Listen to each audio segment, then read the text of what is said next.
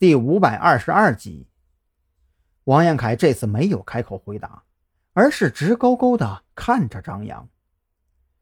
你不用急着回答，先在脑袋里想一想，之前和现在，你妻子在日常行为习惯方面有什么不同？张扬给他提了个醒，也是他对自己猜测的一个验证。这一次，王彦凯露出了回忆的神色。良久之后，忽然开口说道：“你，你能给我一根烟吗？”张扬眼前一亮。一般情况下，审讯过程之中，被审讯对象讨要烟抽，那就意味着他即将吐口了。想到这里，张扬赶忙从包里抽出一根烟，隔着栅栏递给他，然后凑近了些，用打火机帮他点燃。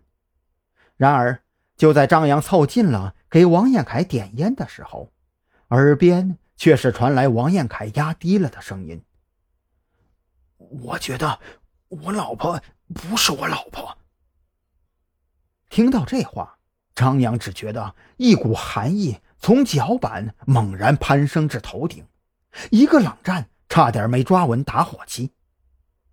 为什么？张扬急忙开口追问。却发现王彦凯叼着烟，又垂下了头，一副什么都不肯说的样子。什么？为什么呀？刚才他说什么了？蓝雨桐有些纳闷王彦凯刚才的话声音太小了，他根本就没有听清楚。王彦凯，这里只有我们三个人，我们两个值得你信任。只要你告诉我你知道的情况，我们肯定帮你搞清楚。你老婆到底是怎么回事？张扬觉得王彦凯肯定心中有所避讳，所以就没有直接重复他刚才所说的他怀疑他妻子被调换了的话。王彦凯再次抬头，嘴里叼着的香烟时明时暗。自从我岳父死了之后，他回去奔丧回来，性格就变得很奇怪。刚开始。我还以为是悲伤过度导致的，可是，可是越往后就越奇怪。他开始对我很抗拒，开始插手海鲜加工厂的管理，甚至开始从我的账户里往外划钱。张扬心里咯噔一下，看来王彦凯的妻子还真有可能不是他妻子啊。那其他方面呢？比如说他性情大变之后。有没有经常去什么地方，或者说过什么奇怪的话呢？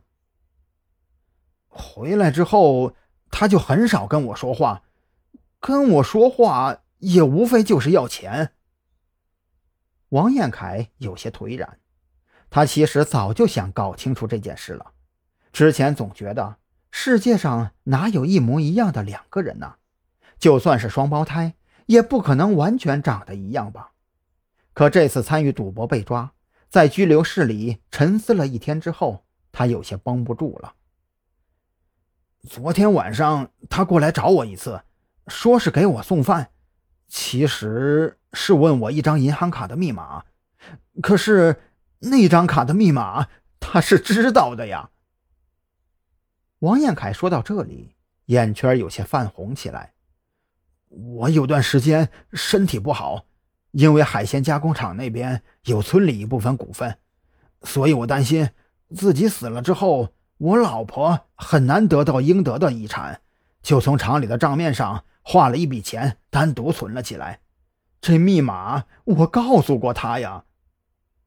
张扬没有打断他，而是等他絮絮叨叨的讲完了一大堆和妻子之间的日常琐事。